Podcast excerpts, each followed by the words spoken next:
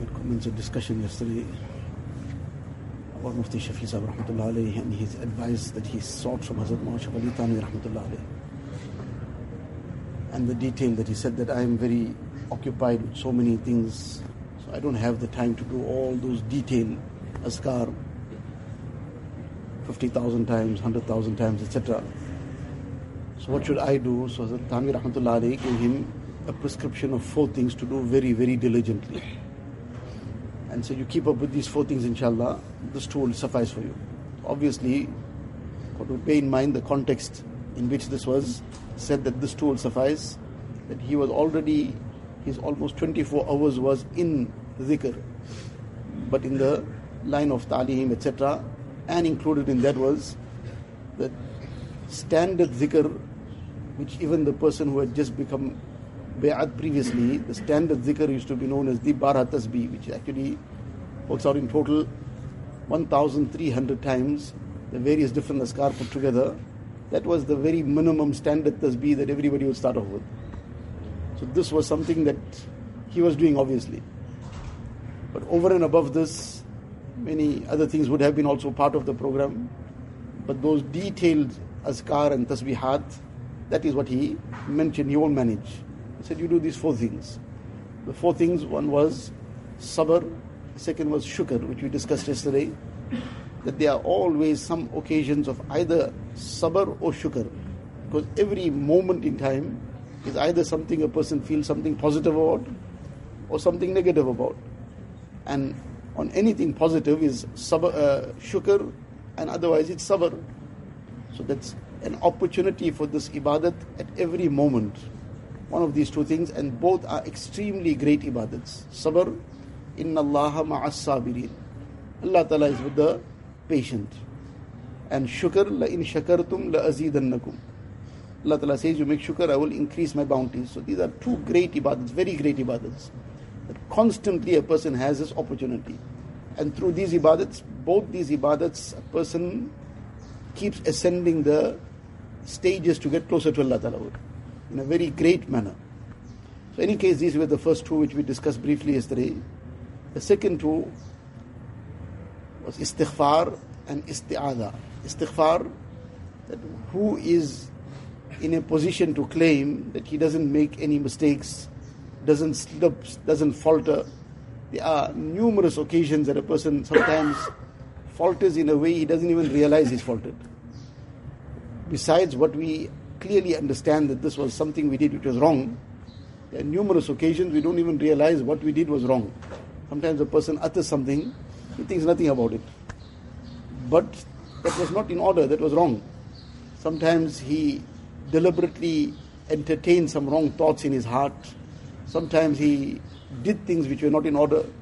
So there are numerous things that happen from time to time which are wrong, which become a barrier between the person and Allah, Allah Ta'ala. So the constant istighfar, every now and again, seeking Allah Ta'ala's forgiveness, astaghfirullah, rabbi khfirli. When a person keeps doing this, those darknesses that come onto the heart as a result of those mistakes, those slip ups, that keeps getting washed away. If a person doesn't wash his clothes for one day, two days, three days, over time, it becomes the color will change. He won't know whether it was a white kurta or whether it was something else. Over time, it will be completely covered in the dust, in the dirt. So now, if clothes can get so dirty, which it cannot compare to one fraction of the sensitivity of the heart, certain things will become affected by dust very easily compared to something else. Something else, maybe a whole lot of mud also comes into it, it won't hurt, won't matter to it. But certain things, certain electronic devices, a slight bit of dust gets into it too, it will malfunction. That won't work properly. So they keep it dust proof. The heart is extremely sensitive.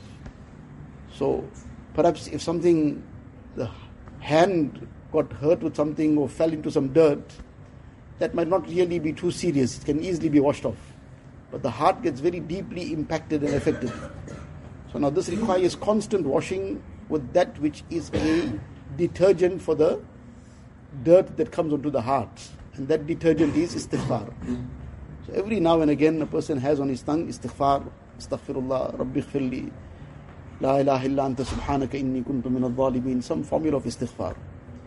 Nabi Sallallahu in one sitting, the Sahaba say we would count sometimes, and this would be every now and again on occasion.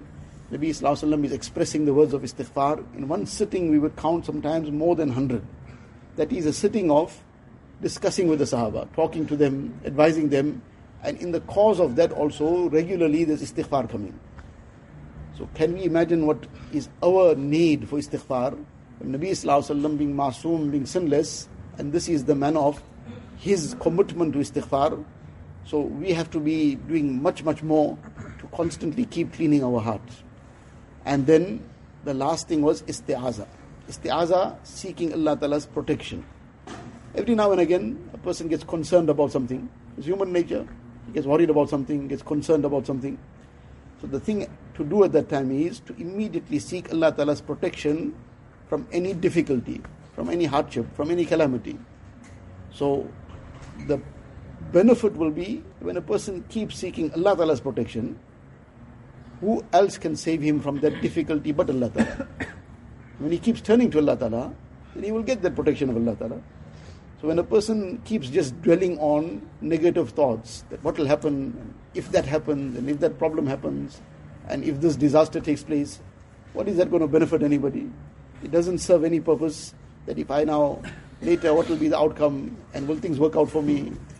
But how did that help in any way? It doesn't help any way thinking in that manner. It doesn't serve any purpose. It doesn't solve any problem. It only adds to a problem. That now a person keeps thinking negatively, so he becomes negative. And then he starts feeling naturally low and down because now he's thinking negatively all the time.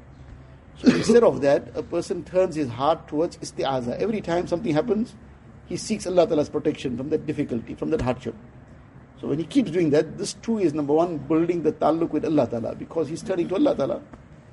And together with building the taluk with Allah Ta'ala, he will get this benefit. Allah Ta'ala's protection will come. Allah Ta'ala will open the way for him. So these four, four very simple aspects, which a person can then occupy his heart and mind in a positive way all the time. It's Sabr, shukr, istighfar, and istiaza. Allah Ta'ala give us that.